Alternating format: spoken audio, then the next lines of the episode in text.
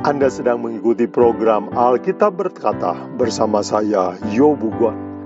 Jika Anda mempunyai pertanyaan Alkitab atau permintaan doa, hubungi kami di 0821 16 10 16 12.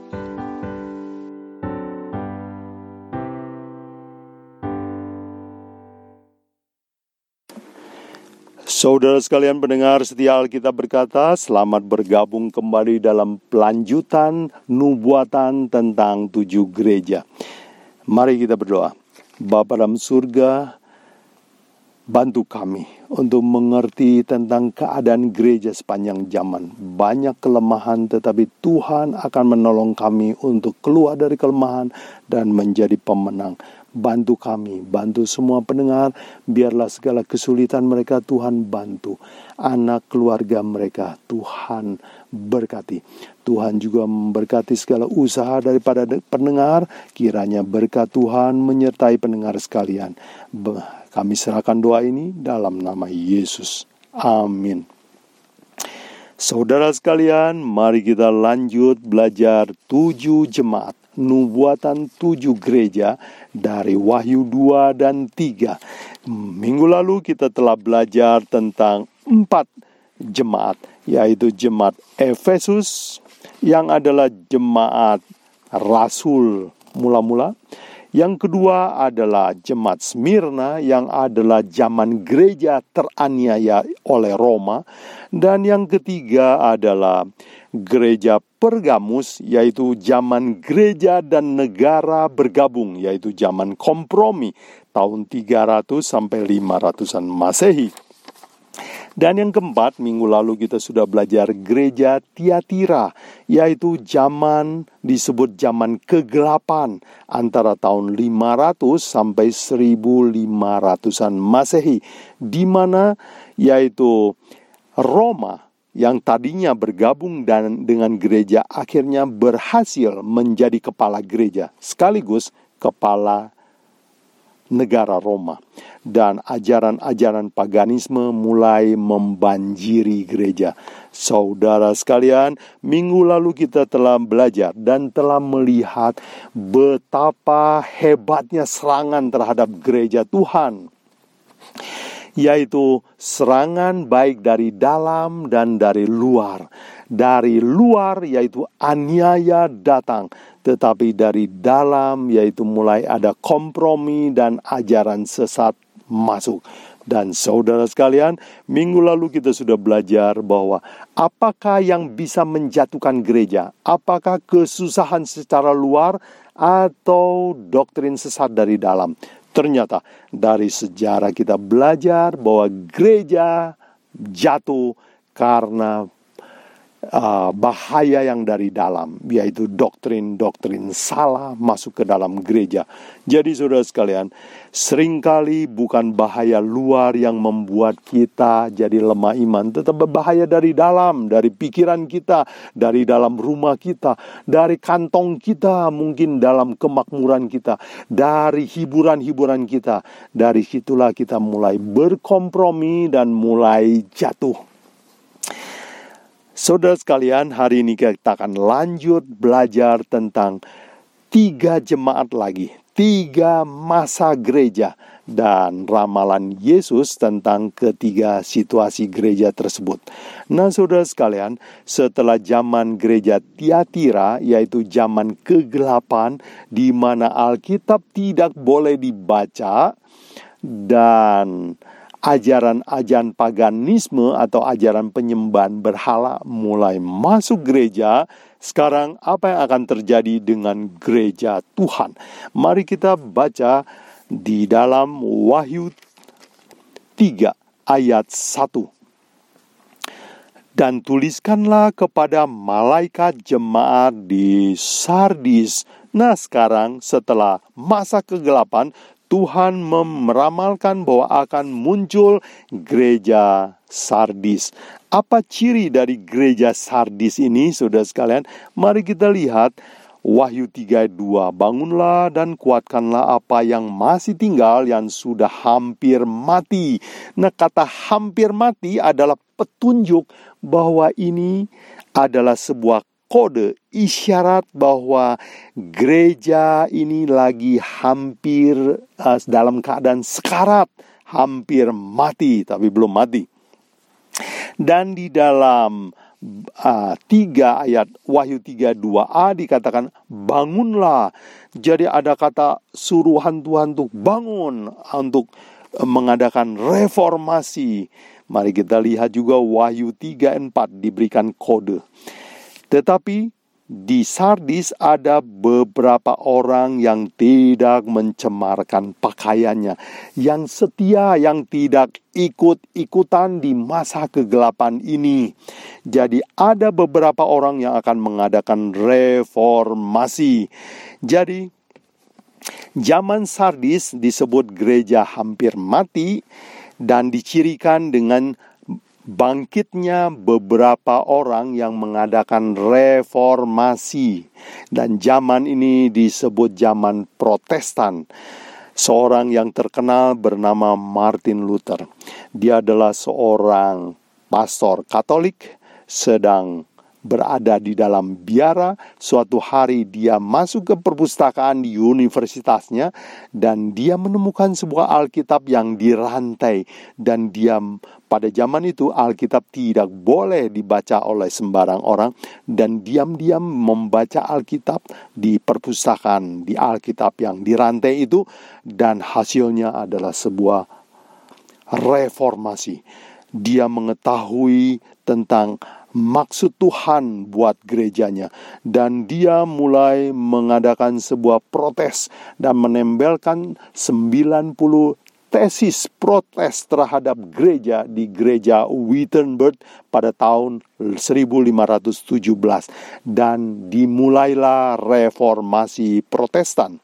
Jadi uh, protes terhadap gereja dimulai dan kemudian muncul banyak reformator yang lain. Ya sebutkanlah misalnya Calvin kemudian uh, William uh, Tyndale kemudian banyak lagi reformator yang lain.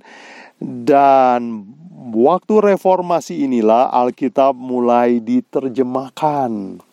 Walaupun gereja Roma waktu itu mengancam siapa yang menerjemahkan Alkitab harus dihukum mati. Tetapi penerjemahan Alkitab berjalan terus diterjemahkan ke dalam bahasa rakyat biasa. Dan begitu orang mengetahui isi Alkitab, terjadilah kebangunan rohani di mana-mana. Saudara sekalian, Bukankah ini sebuah pelajaran yang penting bahwa setiap orang yang kerohaniannya mulai lesu, imannya mulai lemah, dan dia tidak bisa membedakan mana ajaran yang benar dan salah, waktunya untuk membaca Alkitab sendiri, mempelajari dan menyelidikinya, maka terjadi sebuah reformasi kerohanian, sebuah kebangunan rohani. Jadi saudara sekalian, gereja Sardis adalah zaman reformasi Protestan itu terjadi pada tahun 1500-an sampai 1800-an. Jadi itulah gereja Sardis dan kita bisa sebut ini adalah gereja reformasi. Baik, sekarang berikutnya adalah gereja Philadelphia di dalam Wahyu 2, maaf Wahyu 3 ayat 7 dikatakan tuliskanlah kepada malaikat jemaat di Philadelphia. Nah, saudara sekalian ini adalah gereja periode ke-6. Apa ciri atau isyarat atau kode yang Tuhan uh, berikan zaman ini cirinya seperti apa. Mari kita lihat kodenya di dalam Wahyu 3 ayat 7 dikatakan, inilah firman dari yang kudus, yang benar, yang memegang kunci Daud. Apabila yang membuka, tidak ada yang menutup. Apabila yang menutup, tidak ada yang dapat membuka. Kata kuncinya adalah kunci Daud. Kita tahu bahwa Daud adalah raja, kunci Daud adalah kunci persiapan untuk menjadi raja. Yesus bersiap untuk datang ke dunia ini menjadi raja di dalam Ibrani 9 ayat 26 sampai 28. Paulus memberitahukan arti dari semua upacara di bait suci, yaitu Yesus akan melayani di surga, dan kalau pelayanannya selesai, suatu hari Dia akan bersiap datang kembali untuk menjadi raja, menjemput semua orang yang menantikan Dia. Jadi, Philadelphia adalah zaman di mana Yesus bersiap untuk datang kembali ke dunia ini. Itu sebabnya dikatakan pegang kunci Daud. Kemudian kita lihat di ayat uh, Wahyu 3 ayat 10 dikatakan, Karena engkau menuruti firmanku dan untuk tekun menantikan aku. Ciri dari zaman Philadelphia adalah tu tekun sekali menunggu kedatangan Yesus. Nah, saudara sekalian, di dalam sejarah gereja, khususnya di Amerika Serikat, yang adalah kebanyakan penganut Protestan, terjadi kebangunan ros besar, ya, pada dalam sejarah Amerika yaitu terjadi tahun 1800-an sampai 1800 1844. Mereka bersemangat menanti Yesus datang dan setiap gereja mengalami kebangunan rohani. Berita kedatangan Yesus ter siar sehari-hari. Dan peristiwa ini dalam sejarah Amerika disebut The Great Advent of Advent Awakening. Semua orang rindu Yesus datang. Saudara sekalian, tidak pernah ada sejarah di mana gereja lebih mengalami kebangunan rohani daripada periode ini. Jadi saudara sekalian, Philadelphia adalah gereja yang paling hangat imannya dan tekun menunggu Yesus datang karena memang di surga Yesus sedang bersiap untuk datang ke dunia ini. Itu terjadi tahun 1800 sampai 1844 dan zaman ini disebut zaman revival, zaman kebangunan rohani. Nah, saudara sekalian, setelah terjadi kebangunan rohani ini apa yang terjadi? Pada tahun 1844 Yesus ternyata tidak datang seperti yang diramalkan oleh orang-orang. Tidak terjadi sesuatu itu sebabnya iman mereka langsung kempes. Karena mereka banyak yang ikut-ikutan dan mulai meninggalkan iman Kristen. Dan apa yang terjadi setelah iman pengharapan mereka akan kedatangan Yesus ini dikecewakan, muncullah sebuah zaman disebut gereja Laodikia. Mari kita lihat Wahyu 3 ayat 14. Dan tuliskanlah kepada malaikat jemaat di Laodikia. Nah, periode ketujuh atau terakhir disebut zaman Laodikia yaitu zaman setelah kekecewaan kedatangan Yesus. Dan apa ciri dari gereja ini? Yesus memberikan isyarat atau petunjuk di dalam Wahyu 3 ayat 15 dan 16 dikatakan, Aku tahu segala pekerjaanmu. Engkau tidak dingin dan tidak panas. Alangkah baiknya jika engkau dingin atau panas. Jadi, karena engkau suam-suam kuku dan tidak dingin atau panas, aku akan memuntahkan engkau dari mulutku. Laudikia cirinya, kodenya yang Tuhan beri adalah zaman di mana tidak dingin dan tidak panas.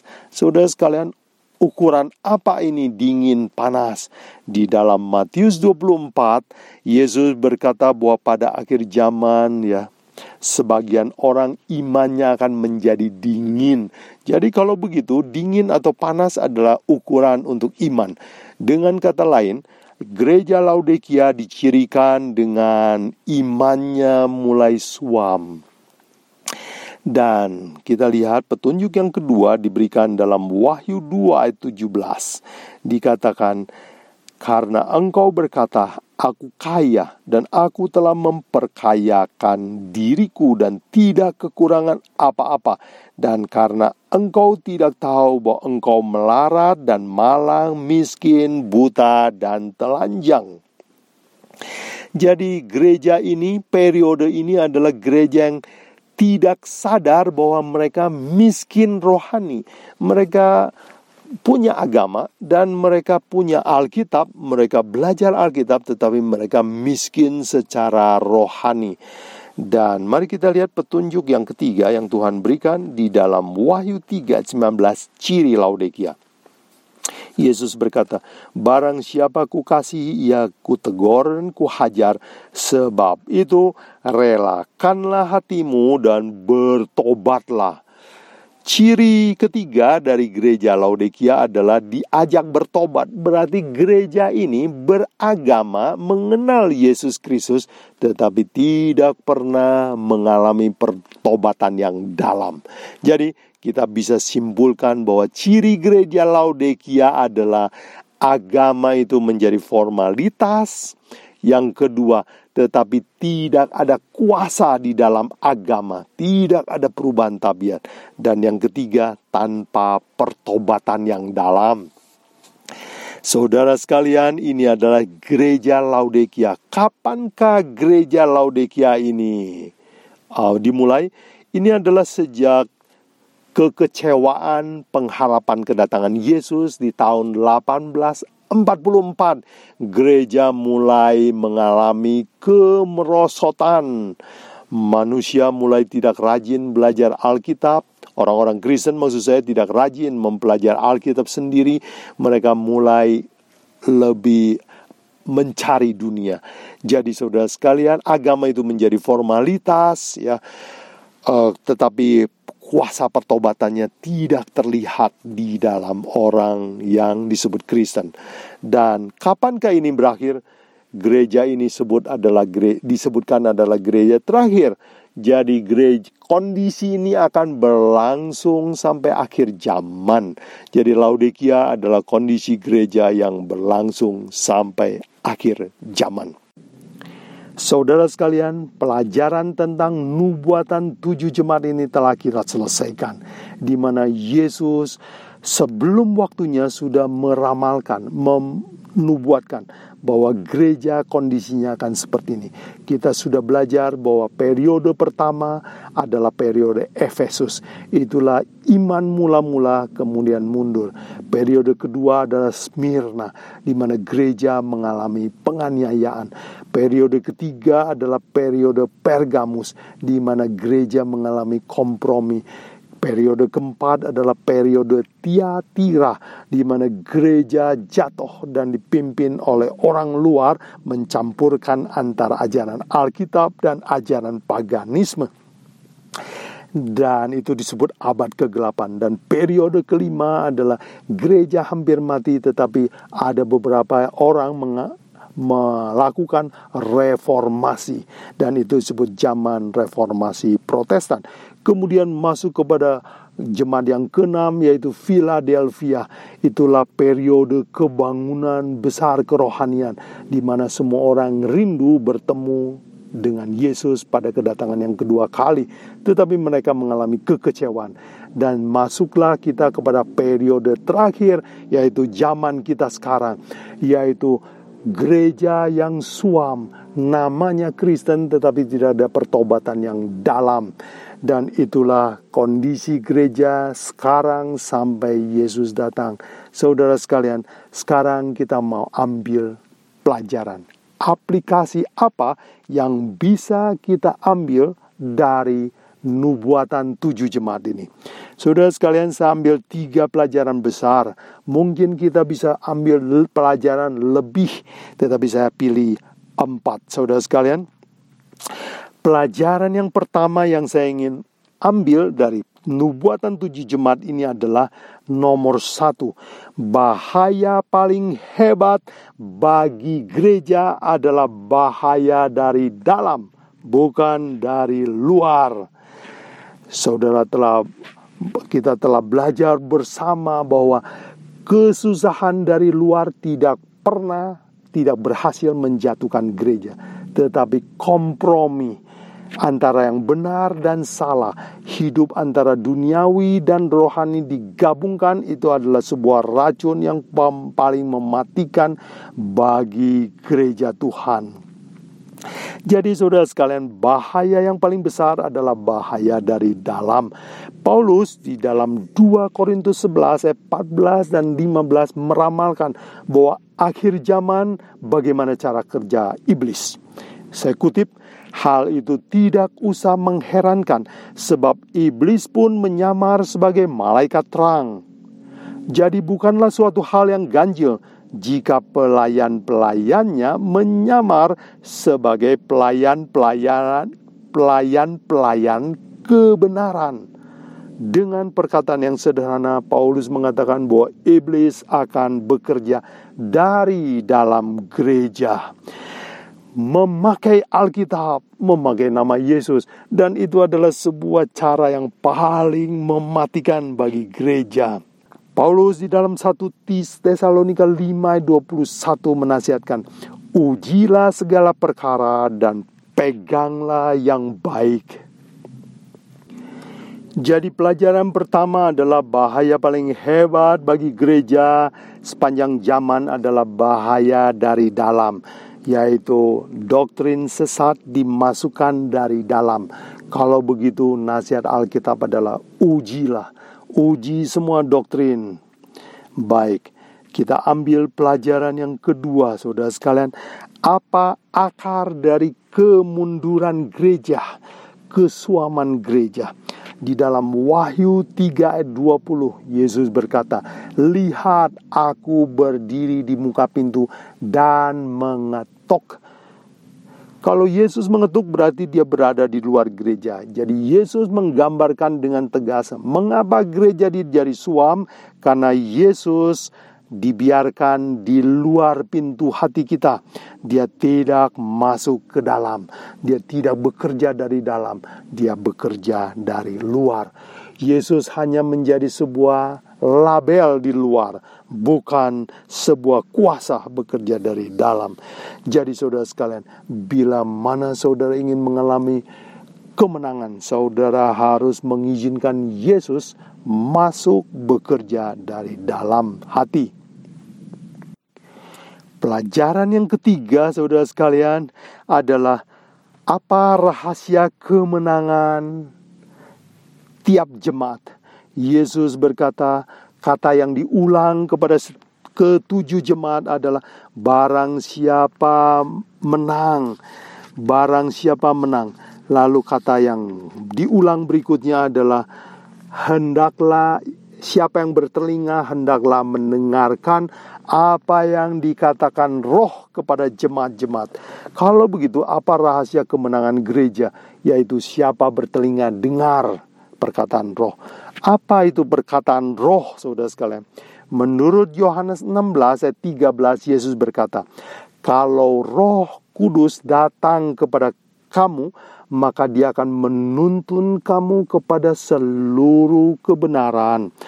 Yohanes 17 ayat 17 Yesus memberi definisi kebenaran. Dia katakan, Kuduskanlah mereka dalam kebenaran karena firmanmu adalah kebenaran. Jadi kebenaran adalah Alkitab.